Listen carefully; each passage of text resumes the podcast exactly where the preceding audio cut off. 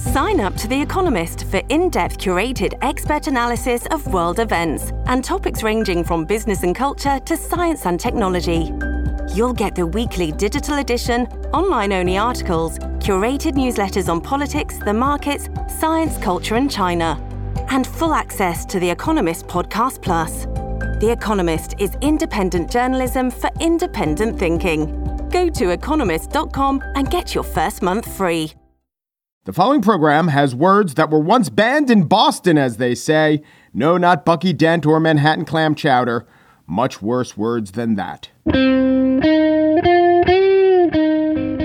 It's Friday, December 11th, 2020. From Slate, it's The Gist. I'm Mike Pesca. I have an interesting relationship with the polls these days. Well, maybe not that interesting. It's the same relationship as I have with my Uncle Angelo. No relationship, because he's dead to me. And I say that because he's actually dead. Now, I'm just kidding. I mean, he is dead, but polls to me are more like my Uncle Angelo when he was alive. Possibly generally true, but you can't trust him with real precision. Like, did he really help Don Newcombe and Roy Campanella fix a flat, or was he just listening to the game on the radio that day? So, take Georgia.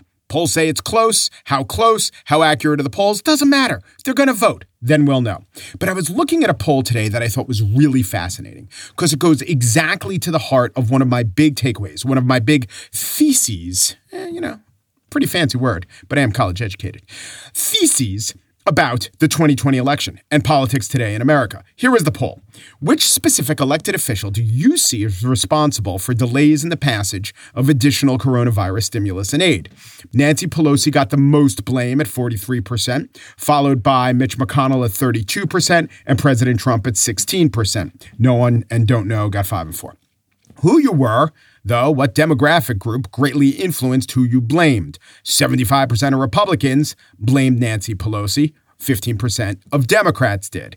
Democrat blame was 53% McConnell, 22% Trump in general. Guess what? Females blamed Pelosi a little more than they did either McConnell or Trump, but added together, McConnell and Trump got 50% of the blame from females, only 39% of the blame from females. However, I was looking at the Donald Trump numbers specifically because Donald Trump, he's not the answer to this question. He's done, I don't know if you know this, he's done a lot wrong, but the most responsible for delays in the passage of the coronavirus bill, it's not Trump. Even if he provided no leadership, even if he was not helpful, you can't say he's the most to blame.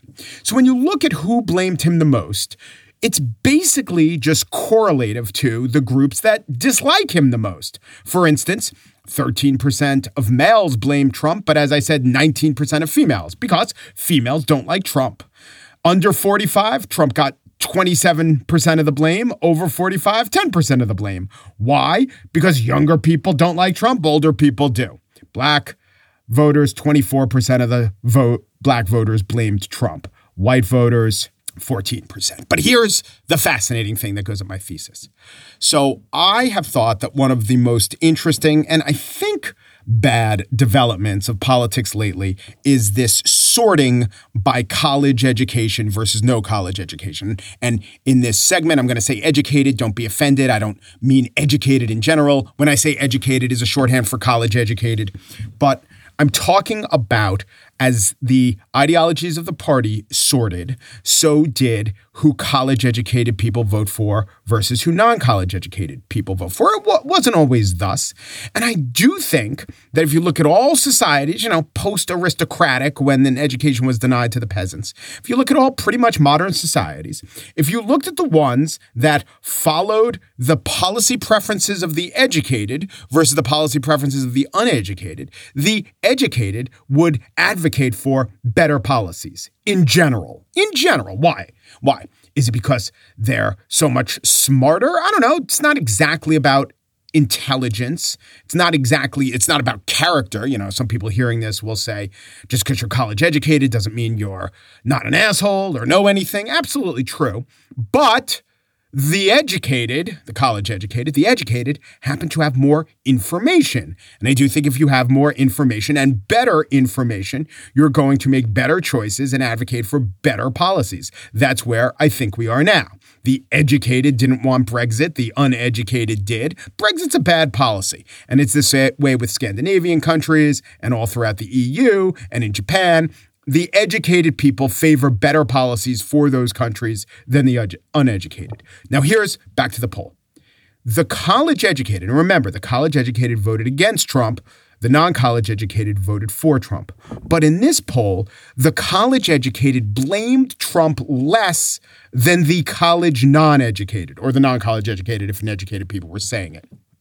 But my point is, it is the one exception to the rule that all the blame of Trump was was correlative to people and demographic groups who dislike Trump the smarter you were, the less you blame Trump, even though the more you dislike Trump.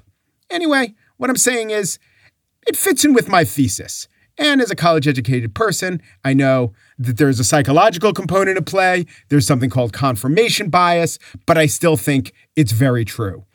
College educated folks who are Trump blamers in general do not blame him on this specific. Why? Because they're educated on the matter and they happen to be right. And now, remembrances of things Trump. In 2019, Donald Trump gave a speech in Grand Rapids on lakes. Not just any lakes, the kind of lakes Donald Trump loves. Tremendous lakes, powerful lakes, the best lakes, in fact, the Great Lakes. So, some background before wading in. The Cleveland Plain Dealer reported about the Great Lakes Restoration Initiative. At the time, since entering the White House, all the yearly budgets that Trump has presented to Congress suggested cuts to the program, but Congress has overruled Trump by giving the program 300 million each year. Over the past 2 years, this was in 2019, Trump proposed a 90% budget cut to the program. Still, so here we are. It's 2019 and Trump decides to play geologist, lakeologist, or deepness expert, which is known in the industry as a depth spurt he said this I support the Great Lakes. Always have. They're beautiful, they're big, very deep, record deepness, right? And I'm going to get, in honor of my friends, full funding of $300 million for the Great Lakes Restoration Initiative. So, what happened? Guess what? Not every remembrance is a remembrance of a lie. The Great Lakes Initiative did go from 300 million a year to 320 that year. Wow. Maybe Trump no longer threatening to eliminate the fund entirely helped increase funding for it. What didn't help? This buy off to the Great Lakes states. It was not successful because in 2016 the Trump campaign went 5 and 3 in states that have a coastline made up at least partially of a Great Lake. In 2020, they went 6 and 2, Ohio and Indiana being the exceptions. Those Great Lake losses alone would have been enough to lose him the election. And this has been a remembrance of things Trump. On the show today, I spiel about proof through accusation. But first, the Slate Political Gabfest has been going strong for 15 years now, through pandas and cocktails and seven secretaries of state, 12 official or acting small business administrators, and staff cumulative job changes 10 times, I counted. I believe one thing has been constant, and that is John Dickerson, Emily Bazelon, and David Plotz getting together to host the best political talk show out there. Why do they do it, you ask? Clearly, to get invited and reflect in this forum. The Slate Political Gabfest 15th anniversary up next.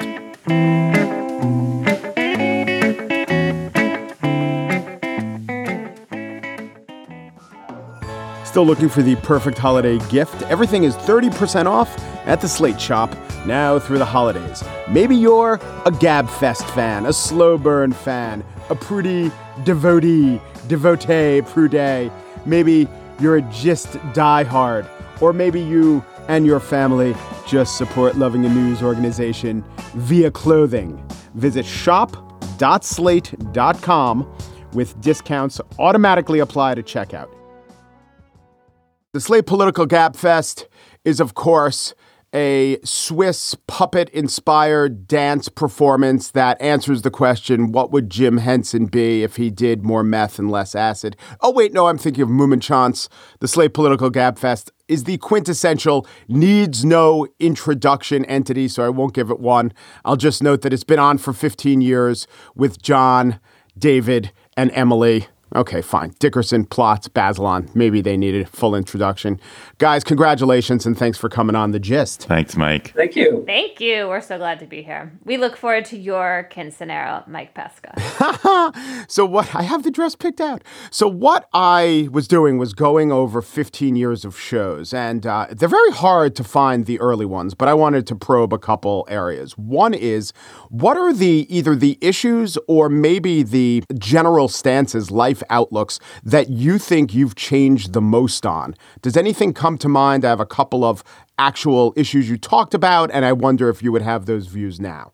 But anyone want to volunteer one? I'll volunteer one because we we revealed it. We, it was revealed in bloody uh, color last night on our live show celebrating the 15th anniversary, which was um, I was wrong about the police and like how the stance towards the police, and I made fun. I attempted to make fun of Emily for her position that you shouldn't call the police for minor uh, minor affairs that involve the welfare of children and young people, especially and black people, especially black people. And yeah, I think I was incredibly naive, and and events have borne out that Emily was absolutely right, and I I. Uh, I'm embarrassed by how naive I was about that. This was, I think, in a segment about a woman who left her kid in a park while she did a job interview with McDonald's. I, re- I recall that, and I was going Yes. to bring it up. That's it. Right. And it was the the debate was over what your basic starting premise should be about the police. I mean, that was that was sorry, that wasn't what the debate was about. I guess it was ultimately what the debate was about, but that was the revelation was was what one's starting operating procedure should be when one thinks about the police. Yeah.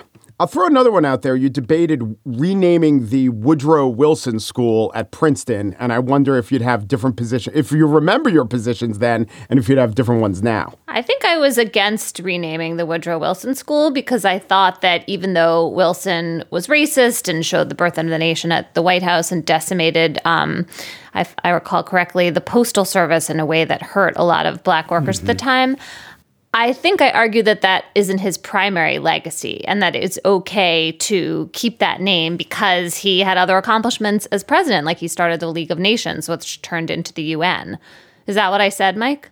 Yeah, that's pretty much it. So, and I now, mean- same. Now, Yeah. you know, I was really surprised when Princeton changed the name for those reasons I just gave. And I still sort of like the test that it should be the whole gestalt of your mm-hmm. professional career. But I do, I think, understand more the hurt from these kind of past uh, bigoted racist figures. And I also am not someone who really cares about whether we keep names or rename them. So, like, sure, rename the Woodrow Wilson Center. I am I'm sure I was on the same position as Emily at the time. And actually, I think I still hold that position as well, even though I live in Washington, D.C., and the high school that, in fact, the high school that my son may attend is named at the moment Woodrow Wilson, but they're going to rename it. And I think it's absolutely right to rename a high school in Washington D.C. that's named after Woodrow Wilson and to remove his name because he was a he was a disaster for Washington and particularly for Black Washington, and he was a he was his relationship to the city does not merit uh, protection at all, and it should be he should be condemned. But I think the idea that the Woodrow Wilson School, he was president of Princeton University, and he was an internationalist and an international statesman of profound importance. And it's bizarre to me that the fact that he was also a deeply flawed racist person should mean that his name cannot be on anything at that school is seems weird to me. Even though, of course, it's there's terrible hurt. Yes, and and and I and I, and I also acknowledge like I that hurt is not felt by me directly, and so it's easy for me to say that. But but I, I think it's weird that because we're going to end up with So with we end up a with lot of stuff getting changed. I getting know, I changed, would. and, I'm I've and sure I was I'm not sure. that point of view. Sorry, John. I'm sure I was in the, where where you two were, but I am more. You know what? Uh, the standard for assessment is different than the standard for what we revere, and it seems like the the complete assessment that Emily you were arguing for, and that you know my favorite Frederick Douglass um, explanation of Lincoln is one of my favorite ways of thinking about presidents, all flawed um, and keeping their flaws in the right perspective, but but naming is different. I, I, think you can be harsher when you name, and when and and I'm with Emily. You take the name off and you put a new name on there. Mm. I, okay, so this is great because it's not life and death. It's a statement. It's in, in fact, it's somewhat symbolic. But let's examine why why you each changed, or maybe there are different reasons. You could say, you know, I just got more sensitized to how much hurt it caused. I, I would say that's probably the most high minded uh, reason to change. And people, and if you did change, people would fault you least for that. But I also think maybe there's there was less friction then whenever we ha- you had that discussion maybe six years ago that it was more easily articulated that Emily's original position. This isn't all of his legacy, and you know we should have some honorings of even a man who is bad in other ways. There are more costs to holding that original position now. You could even say, you know, politically, it's part of, uh, you, you, guys aren't politicians, but there's part of a coalition of mostly the left. And this is the sort of plank that you kind of have to have now, but you didn't have then. So let's do a little self examination. Why did you change on this position, do you think? I'm going to just jump in quickly and say I've I, part of mine. Some of it's part of what you describe, but also you re- recognize the dumb power of statues and buildings to be used in contemporary debates and to give a kind of power and, and legitimacy to contemporary debates that are wrong. And so you want to remove the dumb power of statues that we revere to be used in the service of an argument that is uh, without merit. Mm. I mean, Mike, I totally hear you. And I feel like you're talking about the sort of like creep of over wokeness in which symbolism starts to carry us too much weight and we pay too much attention to like Twitter and language policing and stop thinking about more material gains for, you know, addressing inequality and poverty, et cetera. I think that's all real. This isn't the hill that I would particularly choose to die on because I just don't really care about renaming. But there are other kinds of language policing um, that I am getting increasingly cranky about. Mm. I, well, I haven't changed, so I guess I have no place in this conversation. But I, I just feel like that, that that I understand the the cost, which is the pain that people feel. But I also like when when you take someone's name off of thing or you take a statue, you it's a forgetting too. It's a forgetting the fullness of that person. Well, you can put up a plaque in which you remember the history of why it was named after them, right? Like that's actually very important to me and something that only sometimes happens.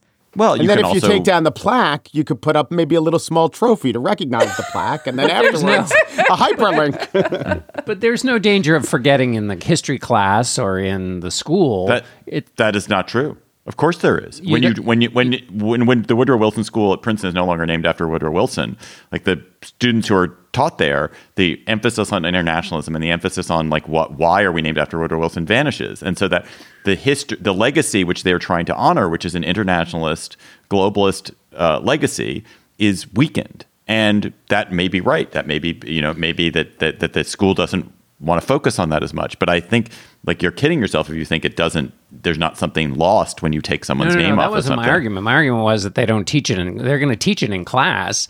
They'll have a fuller. I mean, they're going to. It's not like Woodrow Wilson's being written out of history class. It's not like there's no venue to learn about Woodrow Wilson. And the chances that anybody learns about the complexity of Woodrow Wilson from the naming of a building are less than the chances are that somebody will be offended by the elevation of somebody who had repugnant ideas. And you could pick someone who has that same sort of internationalist legacy from a different vantage point, and then to the degree that the name continues with that kind of informing of the public, it persists. So this is interesting because I wanted to I wanted to use this as a, a test case or an example for your dynamic, and it's beautiful. It, it's it shows it essentially because what you three people are are three people who clearly enjoy each other's company and want to hear each other's thoughts, but also don't agree with each other all the time coming in. And I listen to I don't know if you guys listen to other shows of your ilk that you that you pioneered, although I'm sure someone put three people together and asked them to talk more than 15 years ago. But I just No, no, no, no. Yeah. We have a copyright on that, Mike. Absolutely our thing, Birth, nobody else. Birth of the ilk. We but get a I licensing just... fee every time three people talk. I do think every show out there is either three people agreeing with each other, which can be fine and and edifying, but often isn't, or a bunch of disagreement, but of people who just want to make their points, score, and move on. And it's just a little different with you three. I'm sure you've thought about it and talked about this dynamic, but do you think that's fundamental to the appeal? Yes. I like that. Let's turn that into a tagline. I don't know what well, exactly. But Emily, why don't you? I mean, I think you have the biggest riff on this, which is that it's about the sense of trust that we have among each other. I mean, uh, there's a love and trust. But I, have said this in your stead, but I feel it's your insight. I agree with that insight of mine. I mean, I I used when people used to start when people start podcasts and they would come to me and say like how do you make it work? I used to say like oh it's just serendipity. Oh like just talk. It'll be fine. Then i realized that that was not that, that i was actually giving us short shrift and that i was taking for granted all the love and trust that we had built up over the years. I continue to think that it's essential that nobody listened to the show for such a long time and it didn't matter that we started a podcast at a time where like podcast was just this like weird word.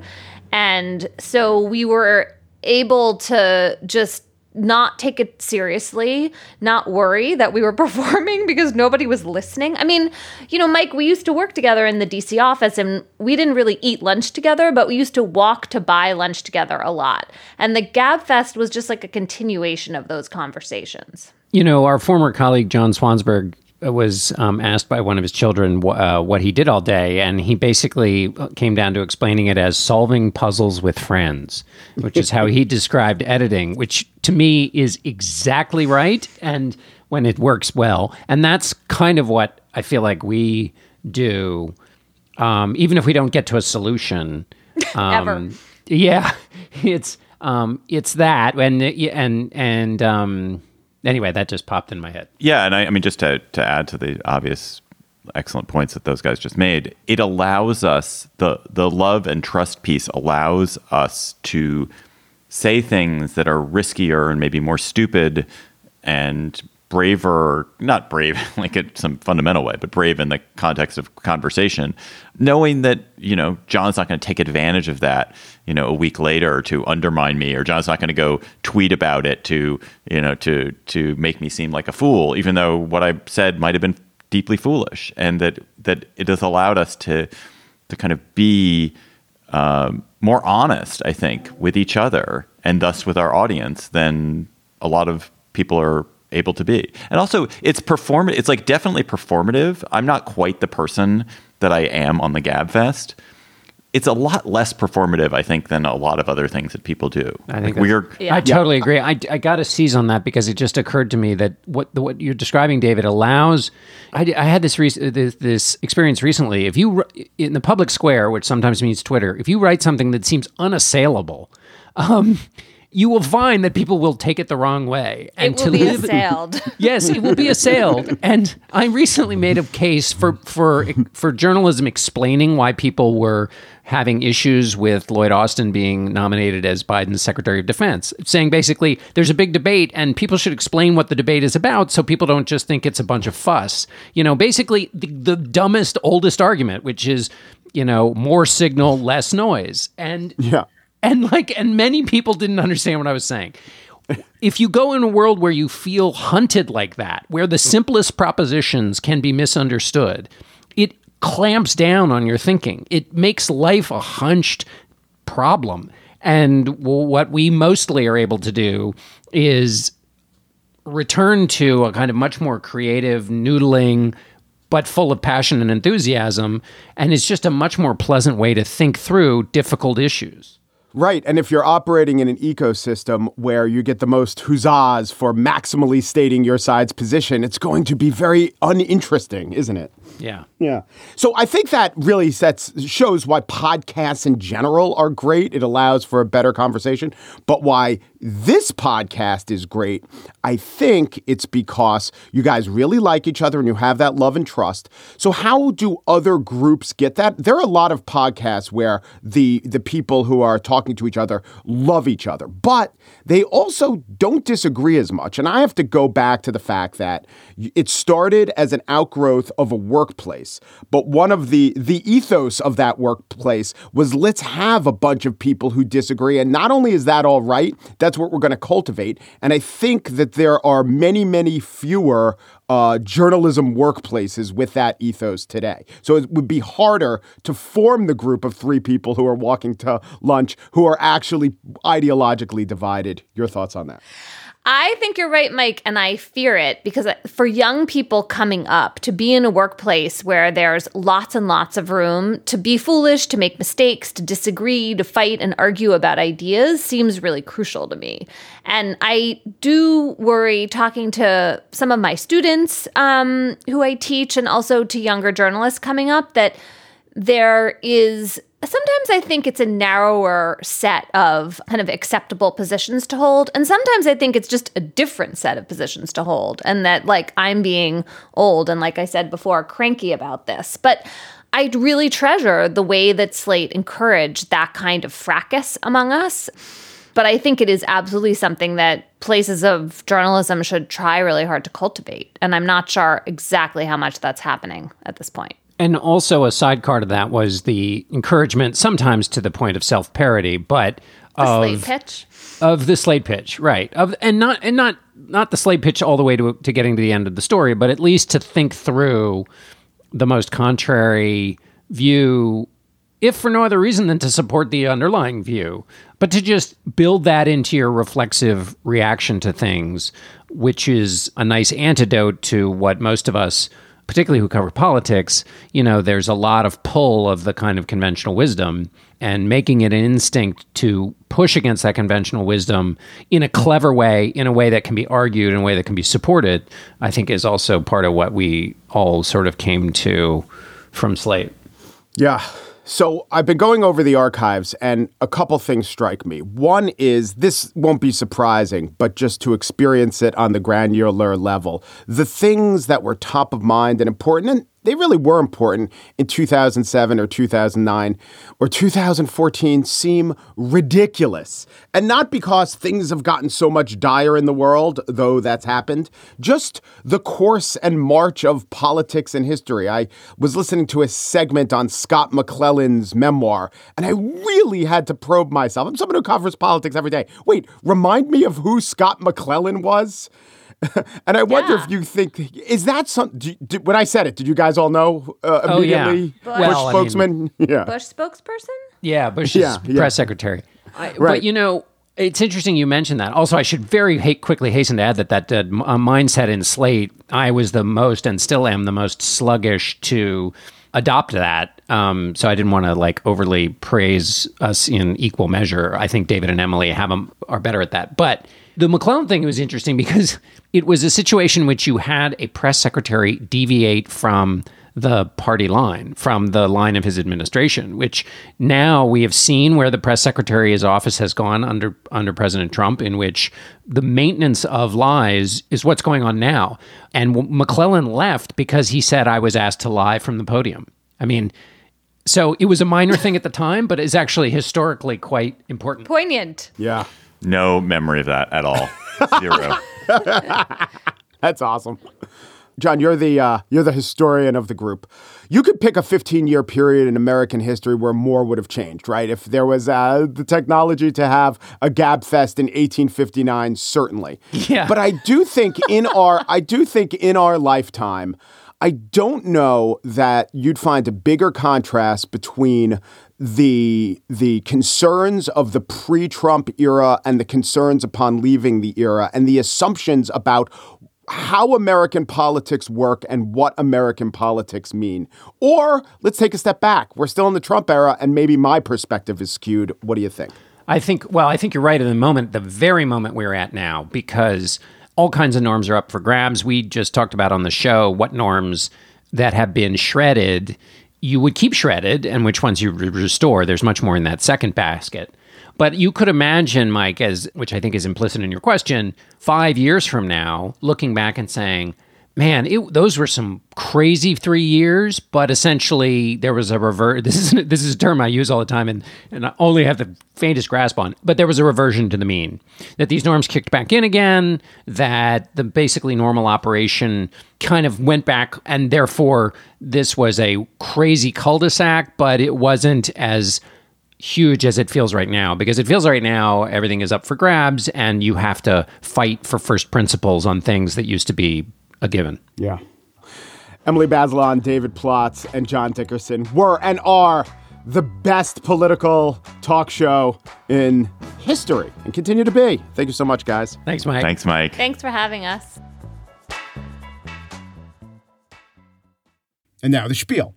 I'd like to highlight a tactic of the Trump election de election efforts that is common, common even beyond this particular instance of disinformation. I call it proof through accusation.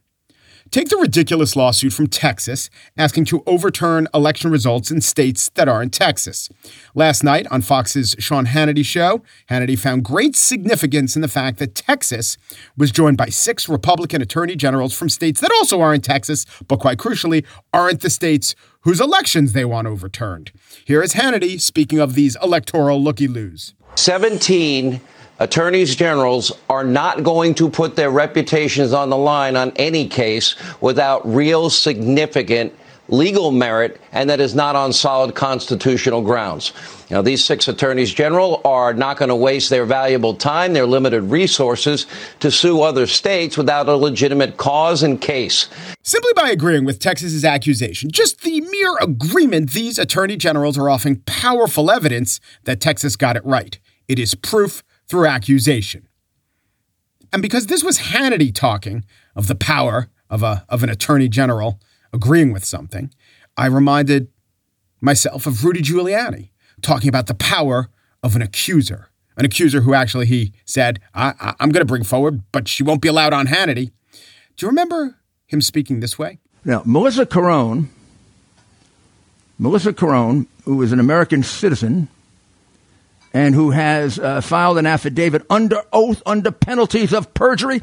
So that woman, Melissa Carone, did sign an affidavit. She swore that it happened. The accusation, therefore, edged closer to proof. And when Melissa Carone herself testified before Michigan state lawmakers, guess what tactic she used? Proof through accusation. And I signed something saying that if I'm wrong, I can go to prison. Did you? Because I'm making the accusation, it edges closer to proof. I signed it after all. No one ever lies while making an accusation. It is very rare for someone to put their name on something and be lying. Therefore, you must believe me when I tell you these tens of thousands of voters who signed their names to the election rolls were lying.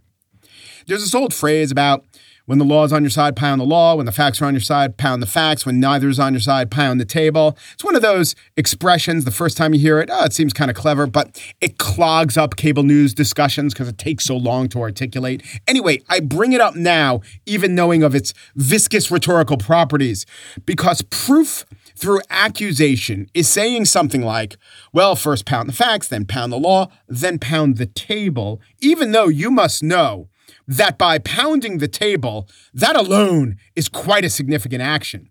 How meaningful it is that I am engaging in table pounding. You know, not everyone has a table. Do you?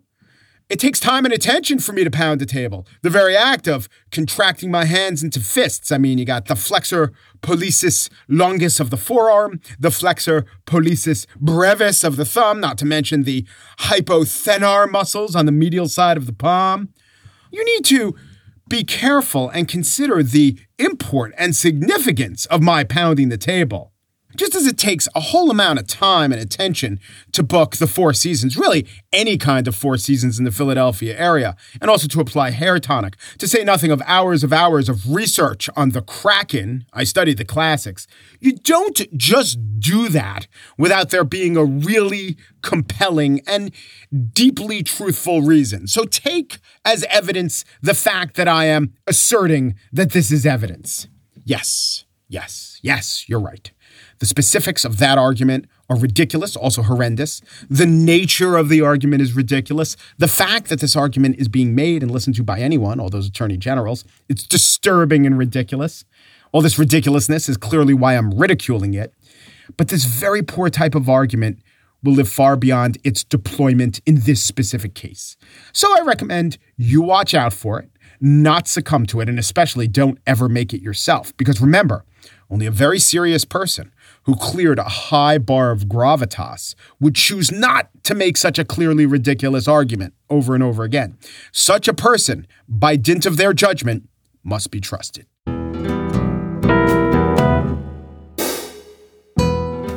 And that's it for today's show. Daniel Schroeder, Gist producer. 15 years ago, just a young boy on the threshold of getting his driver's license, taking his SATs, and watching the season's top rated TV show, Desperate Housewives, thinking, this is spicy, but I long for some housewife content that is more, I don't know, real. Margaret Kelley produces The Gist. 15 years ago, she predicted a smart little TV comedy about office workers in Scranton, Pennsylvania would be appreciated for a few seasons, then quickly forgotten. Oh, how wrong she was because she was talking about the show It's Scranton, lasted for one season on the WB. 15 years ago, Alicia Montgomery, executive producer of Slate Podcasts, was working as an editor for an NPR show, having to deal with a pain in the ass reporter out of New York who filed scripts that were hard to decipher and tracks which included a hard to penetrate New York accent.